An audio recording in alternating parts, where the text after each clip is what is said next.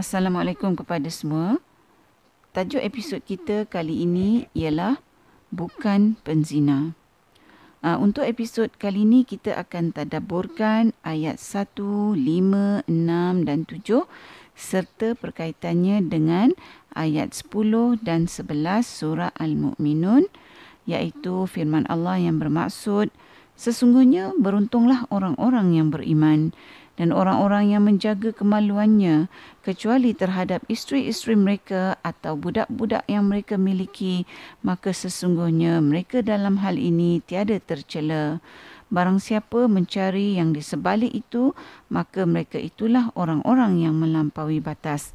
Ha, jadi ciri-ciri orang beriman ini dikaitkan dengan ganjaran yang Allah akan berikan kepada mereka iaitu seperti firman Allah dalam ayat 10 dan 11 surah Al-Mu'minun firman Allah yang bermaksud mereka itulah orang-orang yang akan mewarisi yakni yang akan mewarisi syurga Firdaus. Mereka kekal di dalamnya. Ha, pada episod-episod yang lepas kita telah pun uh, tadaburkan tiga ciri orang yang beriman yang layak mewarisi syurga Firdaus ya iaitu orang beriman yang khusyuk dalam solat, orang beriman yang menjauhi perkataan dan perbuatan yang sia-sia dan orang-orang beriman yang mengeluarkan zakat. Ha, jadi pada kali ini kita akan uh, tadaburkan ciri yang seterusnya iaitu ciri yang keempat bagi orang-orang beriman yang akan mewarisi syurga Firdaus Allah iaitu orang-orang beriman yang menjaga diri daripada perbuatan zina iaitu seperti yang dinyatakan dalam ayat tadi yang menjaga kemaluannya. Rasulullah sallallahu alaihi wasallam dalam sebuah hadis dalam Sahih Al-Bukhari mengatakan bahawa salah satu tanda kiamat ialah berlakunya perzinaan secara terang-terangan. Ah, apakah maksudnya ah, berlaku perzinaan secara terang-terangan ni? Menurut Imam Ibn Hajar Al-Asqalani dalam Fathul Bari, maksudnya ialah perzinaan menjadi satu kelaziman dan terkenal sehingga perkara ini tak dapat disembunyikan lagi disebabkan terlalu banyaknya golongan yang terjerumus ke dalam perzinaan. Manakala Imam Al-Munawi uh, menyatakan bahawa maksud perzinaan secara terang-terangan ni adalah apabila berleluasanya perzinaan hingga tidak dapat dicegah lagi. Uh, kalau kita lihat apa yang berlaku pada zaman sekarang ni ya, uh, maka perzinaan secara terang-terangan ni telah pun berlaku secara berleluasa bukan saja di kalangan umat manusia tetapi yang lagi menyedihkan di kalangan orang-orang Islam sendiri. Uh, saya sendiri uh, dah baca banyak sangat pengakuan yang dibuat oleh orang-orang Islam yang mengaku mereka uh, terlibat dengan fitnah zina dan uh, bukan saja mereka ni melakukan sekali atau dua kali tetapi ramai yang uh, menceritakan ni uh, yang telah terlibat dengan zina ni melakukan zina secara berterusan. Uh, walaupun mereka ni sedar hakikatnya bahawa apa yang mereka buat tu adalah merupakan salah satu dari dosa besarlah sebagai orang Islam. Uh, kebanyakan dari mereka uh, yang mengaku ni sebenarnya tak mahu melakukan zina. Namun mereka ni terpedaya oleh langkah-langkah syaitan maka akhirnya mereka pun dikalahkan oleh hawa nafsu mereka sehingga mereka melakukan zina. Ah, selain daripada individu-individu yang memang mengamalkan cara hidup uh, pergaulan bebas uh, yang menyebabkan mereka melakukan zina, terdapat jugalah ramai antara yang membuat pengakuan uh, telah melakukan zina ni merupakan individu-individu yang uh, mempunyai penampilan yang begitu islamik. Uh, ini daripada apa yang mereka sendiri ceritakanlah. Maknanya kalau wanita tu dengan tudung labuhnya yang menjaga aurat dengan begitu sempurna. Uh, manakala yang lelaki pula dengan penampilannya yang menunjukkan bahawa dia adalah individu yang sangat menekankan agama. Tapi hakikatnya individu-individu ni adalah mereka-mereka yang terlibat dengan fitnah zina kerana mereka ni kalah dengan hawa nafsu. Ha, ni dari ha, pengakuan mereka lah. Ha, dan dari pengakuan pengakuan mereka yang terlibat dengan fitnah, fitnah zina ni juga kebanyakan mereka ni sedar tentang dosanya mereka tu berzina. Tapi mereka terjerumus uh, sebab mereka ni membiarkan diri mereka uh, mengikut langkah-langkah syaitan iaitu langkah-langkah yang menghampiri zina sehingga akhirnya mereka pun tak dapat lagi nak kawal hawa nafsu mereka. Maka berlakulah zina. Jadi apakah maksud langkah-langkah menghampiri, menghampiri zina ni Ha, saya bagi contoh satu kisah antara banyak kisah benar yang berlaku uh, iaitu kisah dua orang pelajar, seorang lelaki, seorang perempuan di institusi pengajian tinggi awam uh, yang uh, mana pelajar-pelajar ni merupakan pelajar dari latar belakang uh, pengajian agama yang tak ada niat pun nak melakukan zina.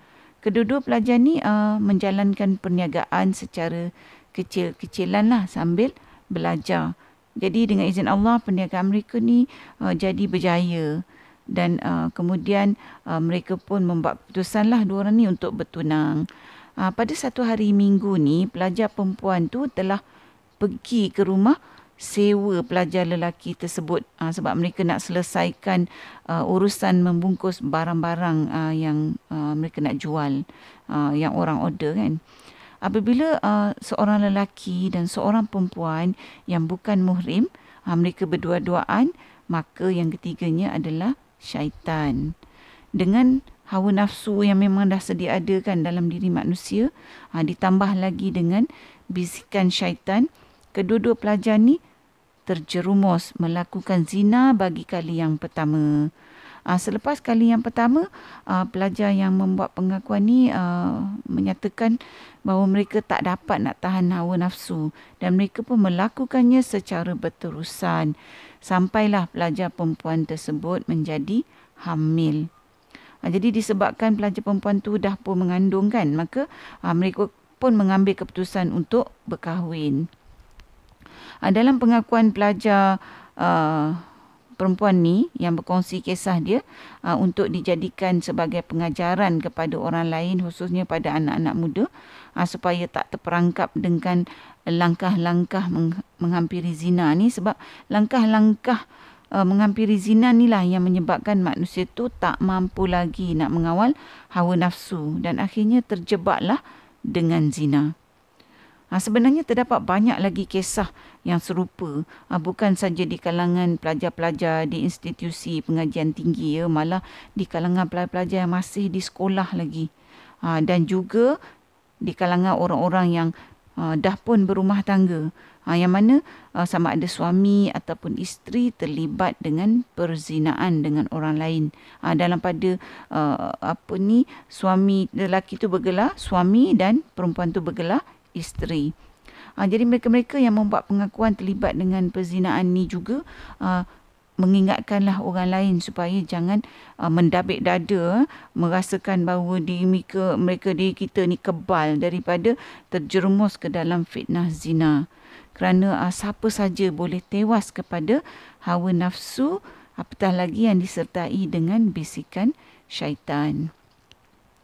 Jadi para pendengar untuk kita ni menyelamatkan diri kita dari terjerumus kepada melakukan zina ataupun yang dah bertaubat tu untuk tidak melakukannya lagi maka tiap-tiap kita perlulah menjaga diri dengan tidak menuruti langkah-langkah menghampiri zina. Ha, seperti mana yang Allah firmankan dalam uh, surah Al-Isra ayat 32 yang bermaksud dan janganlah kamu menghampiri zina. Sesungguhnya zina itu adalah satu perbuatan yang keji dan satu jalan yang jahat yang membawa kerosakan. Saya ingin kongsikan di sini uh, juga sebuah hadis Imam Ahmad yang mencatatkan Abu Umamah berkata, terdapat seorang lelaki muda yang mendatangi Rasulullah sallallahu alaihi wasallam.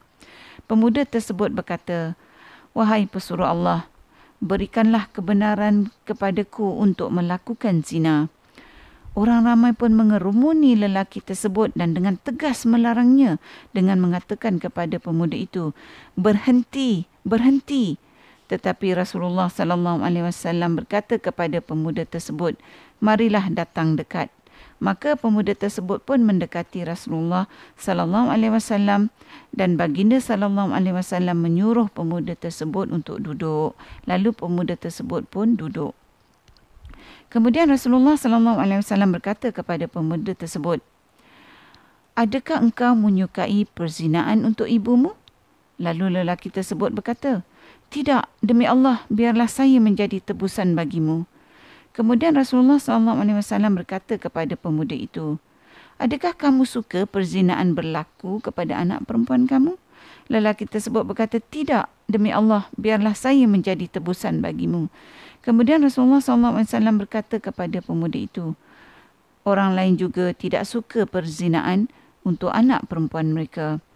Kemudian Rasulullah SAW berkata kepada pemuda itu, adakah kamu suka perzinaan berlaku kepada saudara perempuan kamu?